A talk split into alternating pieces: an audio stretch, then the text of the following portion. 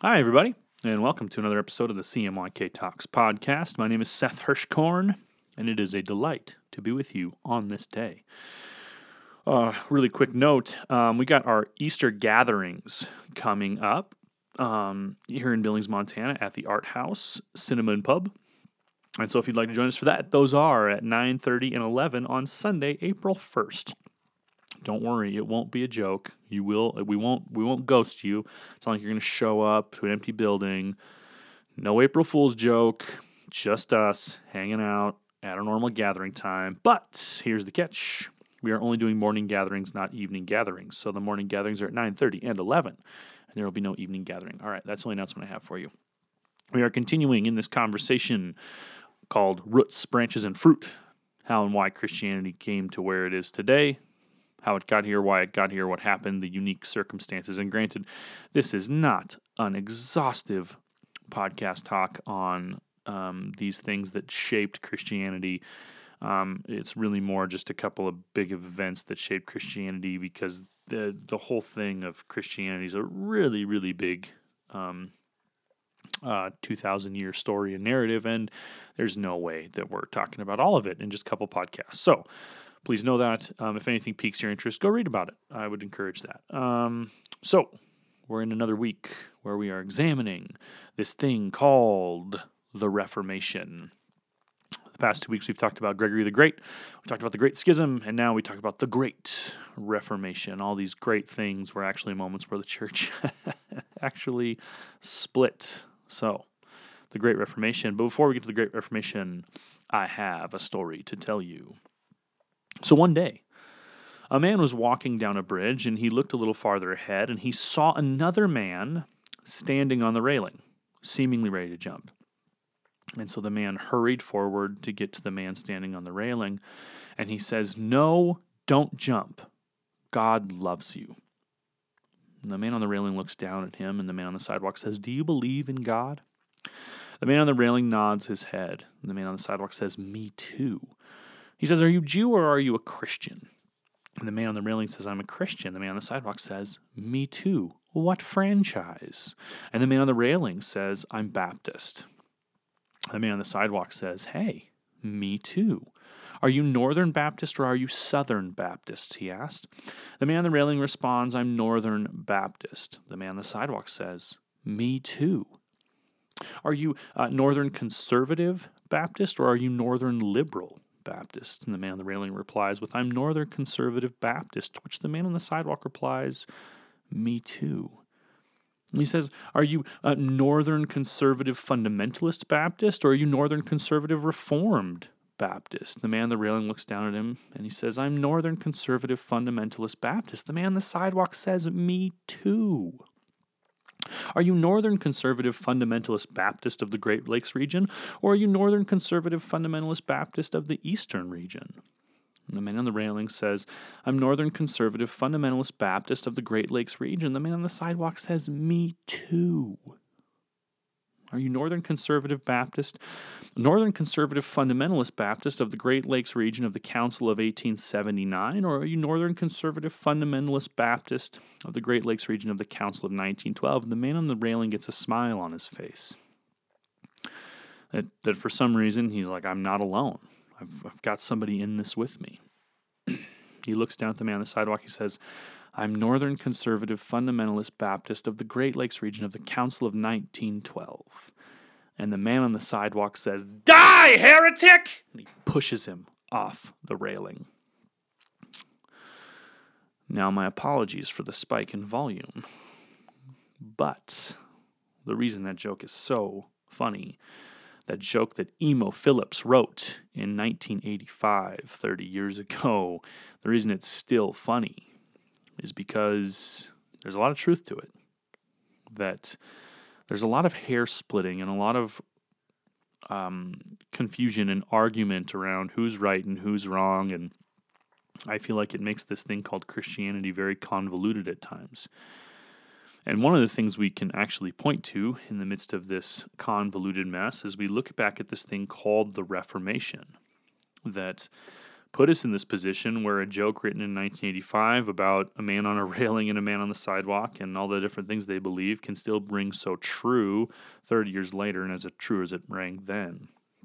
And so to understand this thing, the Reformation, and how it got us to where we are today, we actually have to go back further than the Reformation, because Uh, the Reformation, I guess you could say, technically started in fifteen seventeen, and we'll get to that, when a guy named Martin Luther um, tacked these ideas to the door of a Catholic church. Um, but but to, to truly understand historical perspective and to understand the change that happens, um, we have to go back beyond fifteen, behind fifteen seventeen. We got to go back that way and look at some of the events that laid the groundwork for fifteen seventeen and why it was so monumental at the time, and then how all of those events leading up to fifteen seventeen actually shape a joke that Emo Phillips writes in nineteen eighty-five.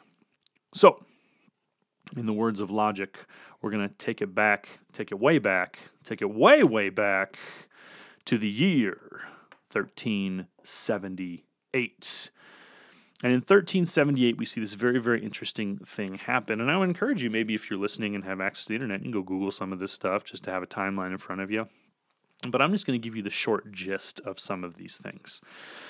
Not a full extensive history lesson, so I won't bore you too much today. But this stuff is unbelievably fascinating to me. I love history. I love this stuff. So if you get bored at any time, uh, you can just check out. I get it. I mean, you can go back and listen to last week's again, because now it's really good, or you can wait for next week's podcast. But this history stuff is so good. All right, so we have thirteen seventy-eight. When what happens is, for um, what what happens is we have essentially two different people vying for the papal seat in the Catholic Church. Now, the papal seat is the seat that controls the entire church. They are the person with the authority, the final say.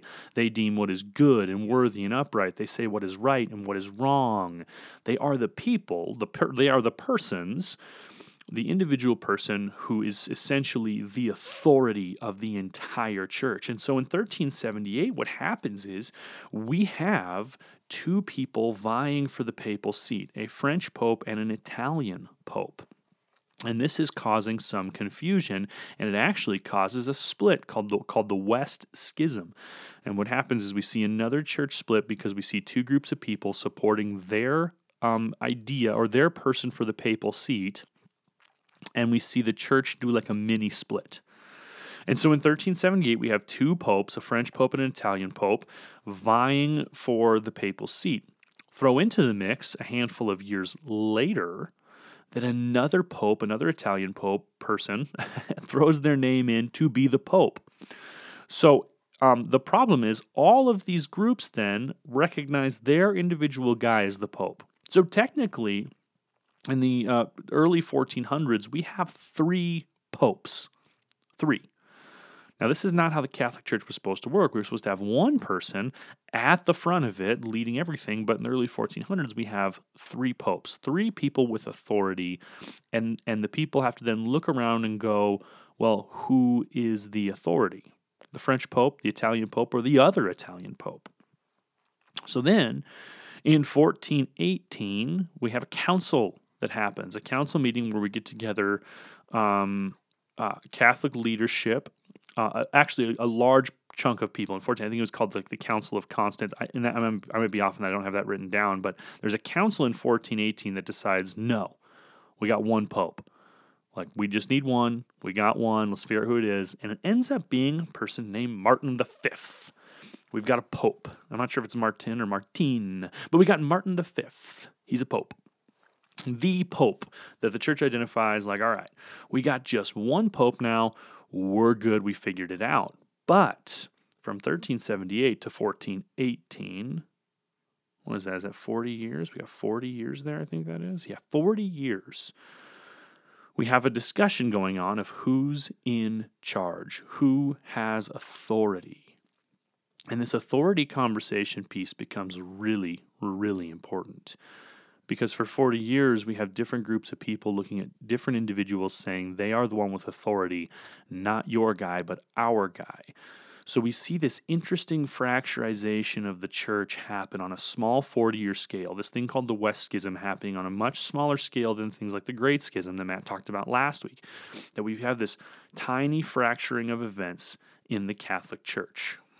fourteen eighteen, just one pope. Take a sip of tea. Mm, delicious. So, we fast forward from fourteen eighteen to the grand old year of fourteen forty. Does anybody know what happened in fourteen forty? Anyone? Anyone? Bueller? Bueller? Anyone? Oh, well, guess what happened in fourteen forty? In fourteen forty, our friend Gutenberg invents the printing press. Now, why is the printing press such a big deal? You know, I'm an amateur historian, at best amateur, and I think there's a lot of important people in human history, but I'd... I'd be willing to to throw my two cents in the hat and say, and I'm not the only one with this opinion, but that Gutenberg might be the most important person in human history. Sorry, Jesus.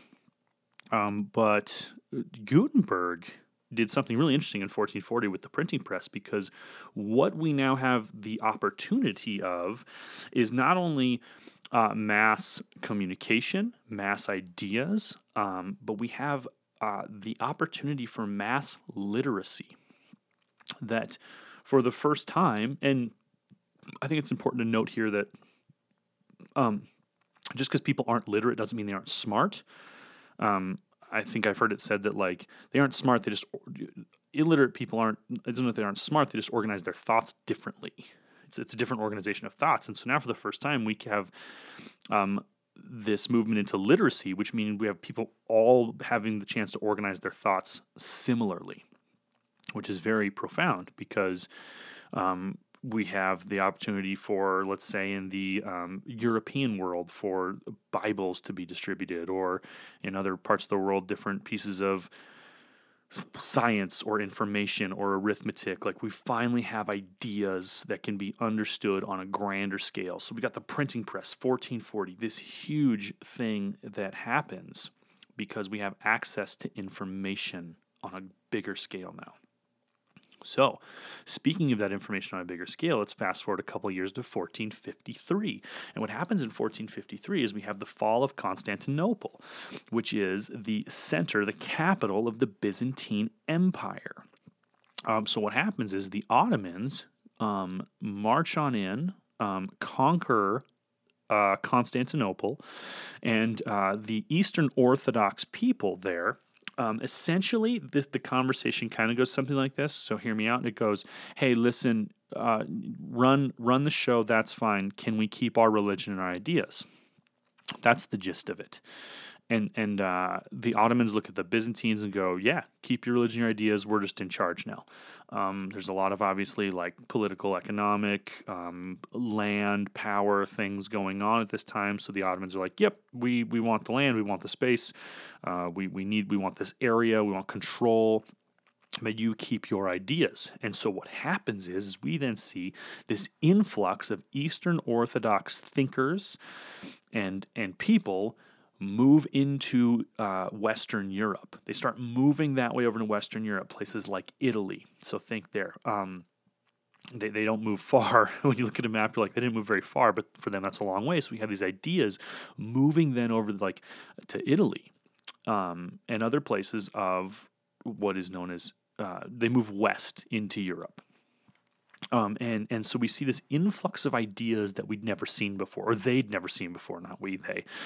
Um, these these ideas of uh, literature and mythology and arithmetic and and uh, things of the scientific nature and things of uh, yeah. So so so think about all these new ideas then get taken out of Um, Constantinople and, and out of the Byzantine Empire and in input into the Ottoman Empire and other areas. And so we have this influx of ideas. And so around this time in the fourteen hundreds, we also have the, the, the early creations of this thing called the Renaissance, which is this huge um, uh, blow up of art and science and beauty and conversation. And, and part of that is from the fall of Constantinople and these new ideas coming in. So we've got new ideas coming in, we've got a printing press that is making them, and on top of that, we've got a church that is asking the question of who's in charge. So we've got this medieval Europe that was kind of cocooned away from thoughts for the for the medieval years, now being exposed to new ideas, questions about authority, and access to information and literacy. It is truly a, a phenomenon going on in Europe. Now, a quick side note. This also happens to be uh, piggybacking something that happened about four hundred years before the fall of Constantinople. It was the fall of this place called Cordoba, which was in Spain. Um, there was a group of people called the Moors, the Moorish people, and they had they were heavily Islamic influenced, uh, Islamic peoples. And uh, when the Christians decided to take back Spain four hundred years before this, it pushed the Moors and the Moorish people out and took their ideas with them into other parts of Europe. So we also now have this influx over time, not exactly the same time, but this influx of other ideas like Islamic ideas and arithmetic and literature and science. And so all these other ideas are coming in too. And so we have this hot, this hot spot that is Europe, um, that is um, almost rebranding itself with new ideas and questions about authority. So then we fast forward a few more years from fourteen fifty-three, we get to fourteen ninety-two. And what happened in fourteen ninety-two, class? Columbus sailed the ocean blue. Yeah, very good, guys. I'm glad you listened in class. But that's what happened. Columbus sails the ocean blue, and he's sailing westward. And so the church at the time is the hub not only for theology, but also science and also thought. And so there were thoughts and ideas about Columbus sailing, sailing westward and like, what if he falls off the edge of the earth? Now, I like to believe not everyone thought that. Um, there's still some people today who think the earth is flat, and that's totally cool. Flat with an ice wall around it, and I'd love to have a conversation with you. Let's grab a beer. Let's talk about that. Um, I just want to know what you're thinking because I'm I'm not there. Um, and I don't mean that to be belittling. I, I got a buddy who's a flat earther, but we just haven't talked about it yet. So if you're out there, let's chat. So anyway, there's people thinking, like, is Columbus going to fall off the edge of the earth? But then they also have this idea that if he does sail west, he's going to land on the other side of the continent that they're familiar with, in India or in what we would call Asia now. So he sails west, and he ends up hitting this landmass called North and South America. That's what we call it today. And so this rattles things up a little bit because, number one, the known world gets a lot bigger. And number two, there's a question of, oh gosh, well, maybe we didn't know what we thought we knew about the earth and its shape and its and, and its layout. And so there are all these questions then swirling around. Well, they thought they knew, but they don't know. And so is there, like, can we trust them in that? And just it, things get tense. And so you add to it then, fast forward just a few more years to fifteen fourteen, this guy named Copernicus, who he theorizes that maybe the earth revolves around the sun instead of the sun revolving around the earth. Now, think about this not only from a scientific standpoint, because like I said, the church was this hub not only for um, thought and theology, but science also, and those two things were deeply tied together. So we have this thought that everything revolves around the earth at the time. That we are, that, you know, the earth is the center of creation, and the church holds that thought. And then this guy theorizes that maybe that's not how it goes. Maybe the earth revolves around the sun. But then what does that do to then, when you when you shatter the science like that, what does it do to their theology? So if the earth and all creation are at the center of God's plan and design at the time in the thought, you know, there was a thought like hell was below, below humans, In, in the depths of the earth, and the heavens were above and, uh, the earth, and therefore God was accessible in some way.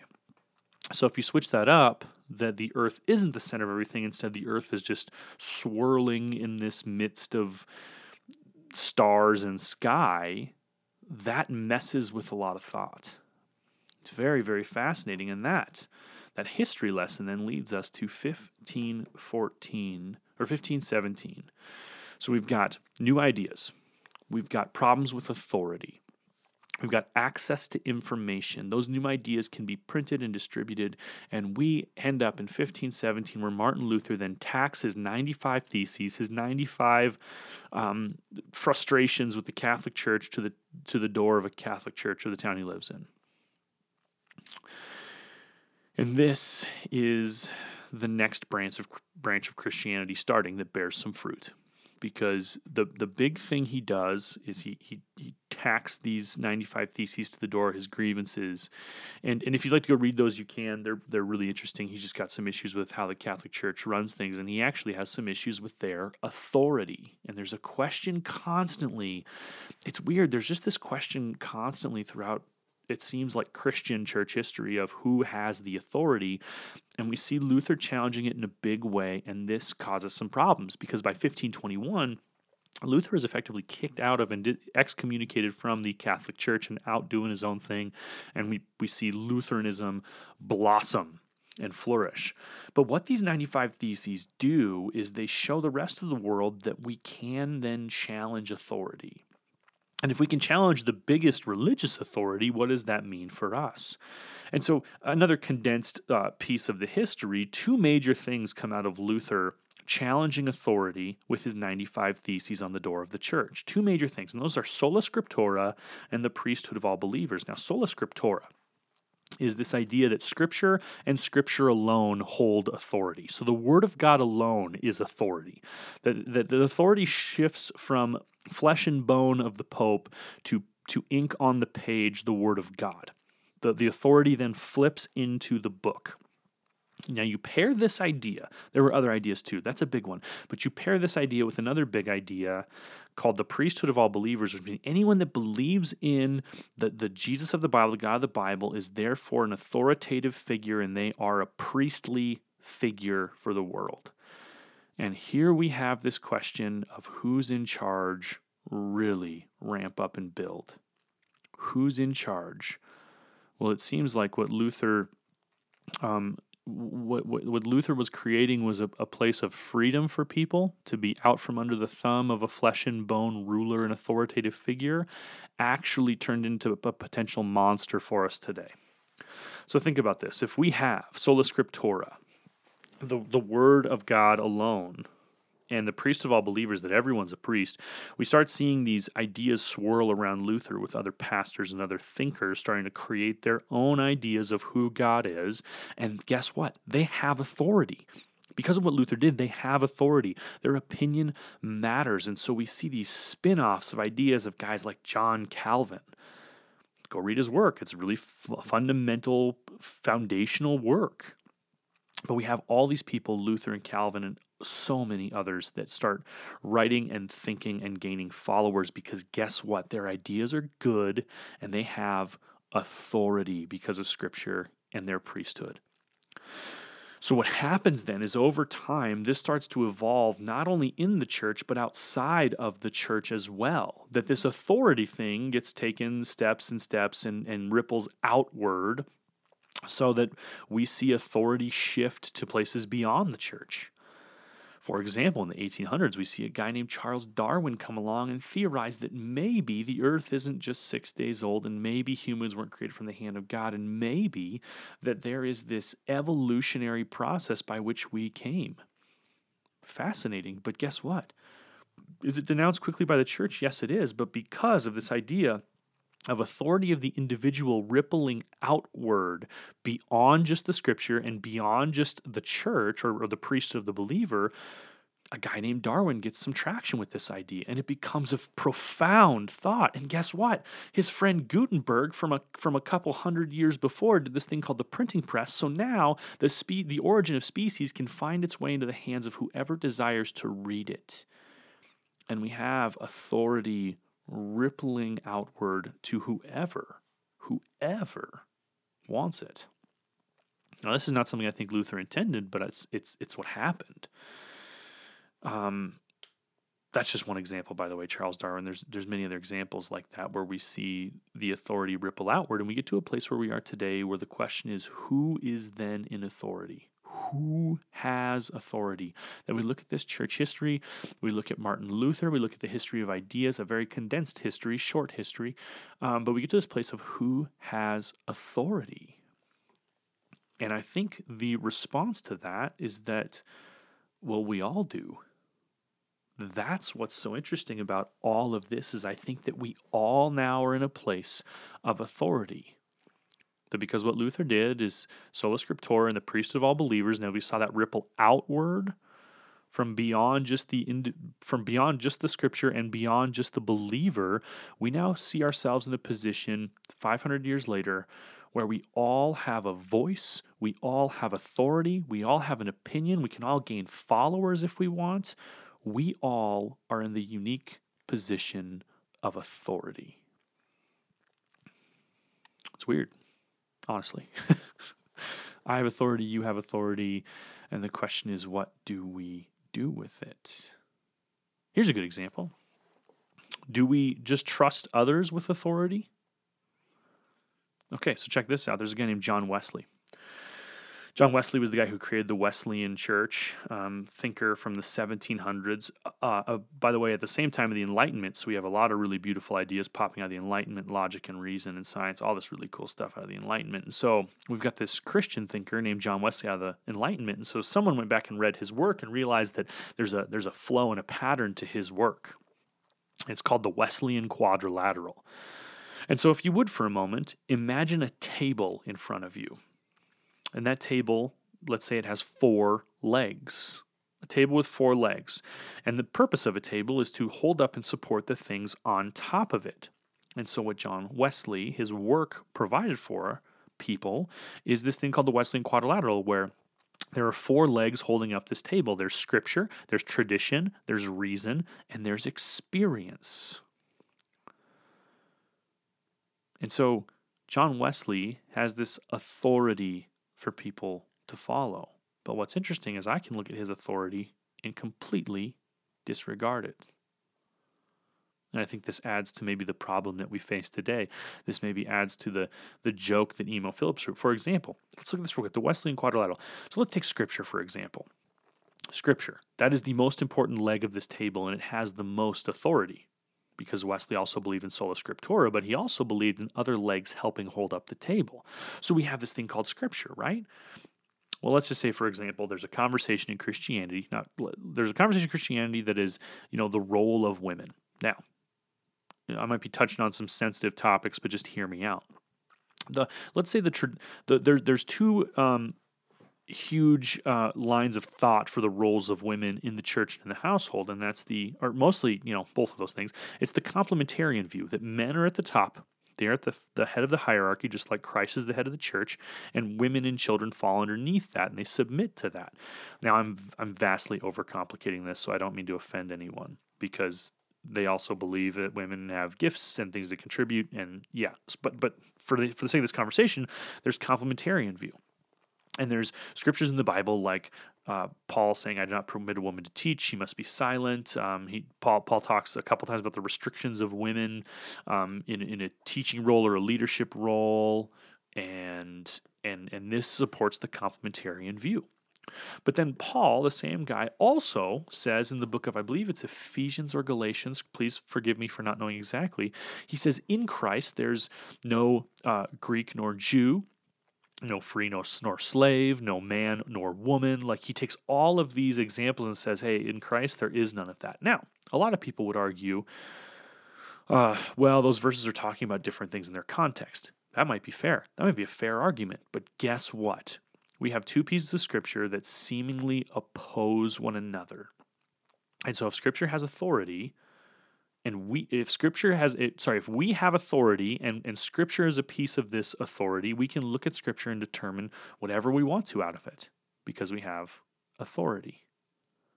And so that makes one of the legs of this quadrilateral a little shaky. The next, um, the, the next one, tradition. This idea of tradition. Um, so John Wesley is looking at seventeen hundred years at his point of church tradition. But one of the things we notice out of this is that church tradition gets a little muddled. I've got this big, long thing I really want to read to you from a guy named James Smith. Um, he's, a, he's a guy who I really like, um, who's talked about kind of like modern times out of the history of old times. And it's a huge chunk, but I'm going to save your ears from that, honestly.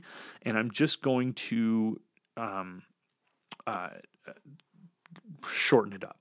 Basically, when it comes to tradition, what James Taylor and Charles, what James Smith and Charles Taylor talk about is, during the Reform movement, we saw a split between the pastoral workers, the monks, the pastoral workers, and the lay people. And there was this disequilibrium. And what happened with the Reform is it basically took all the sacred space of the church and of the pastoral workers and moved it outside the walls of the church.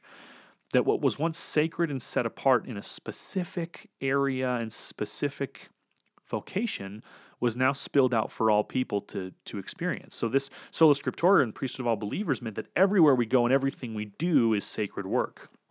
So now every single person that isn't a pastor also has sacred work to do. And this caused something interesting, because what was once very traditional and spiritual, that is work inside the church, worship services, going to church, service, you know, everything around the church, now spilled out outside of the church.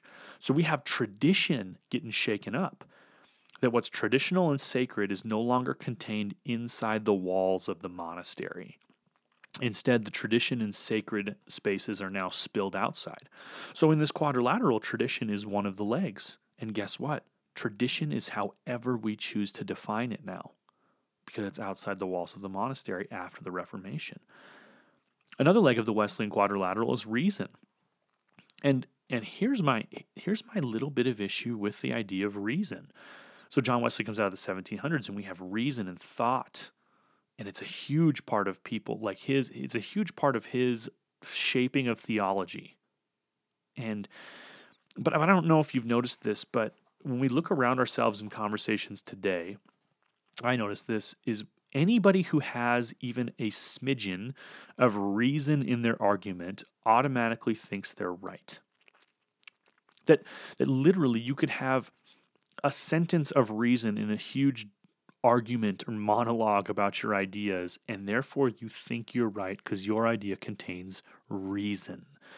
And so we're in this age where we're all looking for reason and logic to be the thing that support our case, but oh gosh, go go Google any debate between a Christian and atheist, and they both have reason on their side of the argument, and they both think they're right. And for this reason, I don't think, for this reason, for this idea, this conversation makes me think that reason is no longer a good leg to hold up the table either. So three of the four legs are really shaky now, right? Scripture's shaky, tradition is shaky, reason itself is shaky, and now we get to the last leg, which is experience. Okay, so the last leg of the table, experience. This gets weird too, because guess what? We all have different experiences that shape who we are and what we think. So let's stay in the line of the Christian tradition. I have a friend who talks to God. Now, hear me out. Does that sound weird? Of course it sounds weird. I don't think I've ever talked to God. I don't think God and I have ever had a conversation. And that's okay. I'm not upset by that. But I have a friend who I'm pretty sure he talks to God. I've got my ideas and thoughts around that and my experiences with him, but I watch a guy who I think talks to God. I know it sounds so goofy. I know. Just hear me out. I think he talks to God, but I don't. And therefore, we have very different experiences that shape our ideas about God. And so we have this Wesleyan Quadrilateral, this table that holds up theological thought based on scripture, tradition, reason, and experience. And guess what? I just got to split hairs over all of those because I have authority. And you have authority. And what do we do? That if, if Luther nailing ninety-five theses to the door of a Catholic church was meant to make us free from the burden of authority, well, now we're in a whole other situation of the burden of authority, because what if we all have it? Because we're all allowed to shape our own ideas about God. We're all allowed to shape our own ideas about life. We all have this permission to do that. And so what do we do? This is it's tough for me because I don't know if I have an answer, but I've got an idea. Because I don't know how to solve the authority problem. I don't know how... if it's meant to be given back to one or a group, or I, I don't know, but we're just at this unique place where we all have it. And if we all have it, what do we do with it? And at least for me, knowing that I have it, knowing that you have it, this is the place that I have to arrive at personally. And you can you can agree with this or call it B S. But in in the book of John, so John's chapters fourteen, fifteen, sixteen, Jesus is talking to his followers and giving them like essentially last the last directions he's giving them before he goes to die. Now, the way the story unfolds is Jesus talks to them and then he goes to die and then he comes back. Now, as a narrative unfolds like that, the people he's talking to before he dies don't know he's coming back, so they're probably going to be a little traumatized. That's the reality.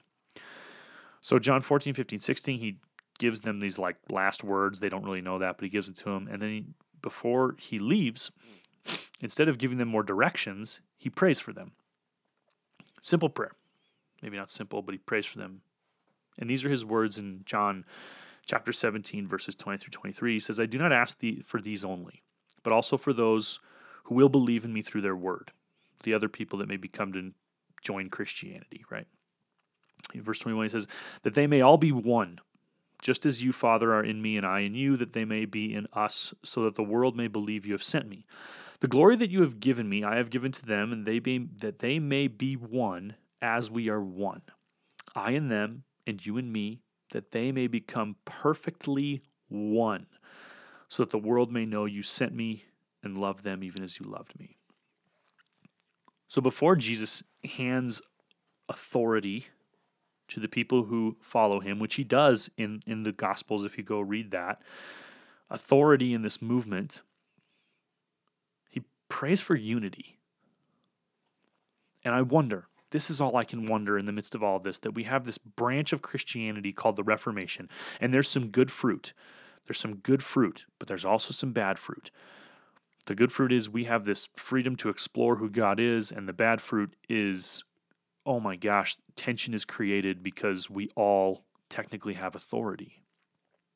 And the prayer, the prayer then, and the hope and the wonder, the, the prayer from Jesus and the wonder and hope from me is, how do we take this authority, our authority, and be willing to put it on the back burner for a minute, to look someone else in the eye and say, what do you think?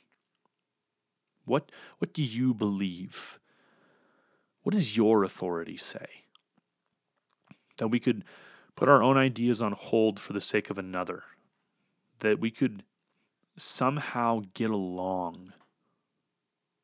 This, this is, for me, the challenge of a, of a person who is free to think about God, who has authority to think about God however I want.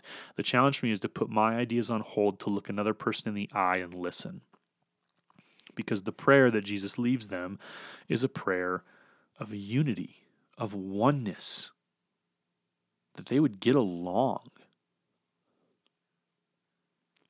And so in the midst of this giant stinking history lesson that you listened to today, and this claim that you and I have authority, my question for you is this: what's it going to take for you to look your family member, your coworker, your friend, or a stranger in the eyes and say, what do you think? Tell me what you think. And let's see if we can get along around this idea of unification and unity. I hope that brings you some good things to think about this week. I know I went long, nerded too hard over history, so forgive me in that. Um, but I hope I hope you have a chance this week to look someone else in the eyes and go, hey, what do you think? What does your authority say? And maybe that would give us a chance to maybe find out what this oneness Jesus was talking about. Sure do love you guys. Thanks for listening. Thanks for being a part of this community. Um, You guys have a good one. Bye.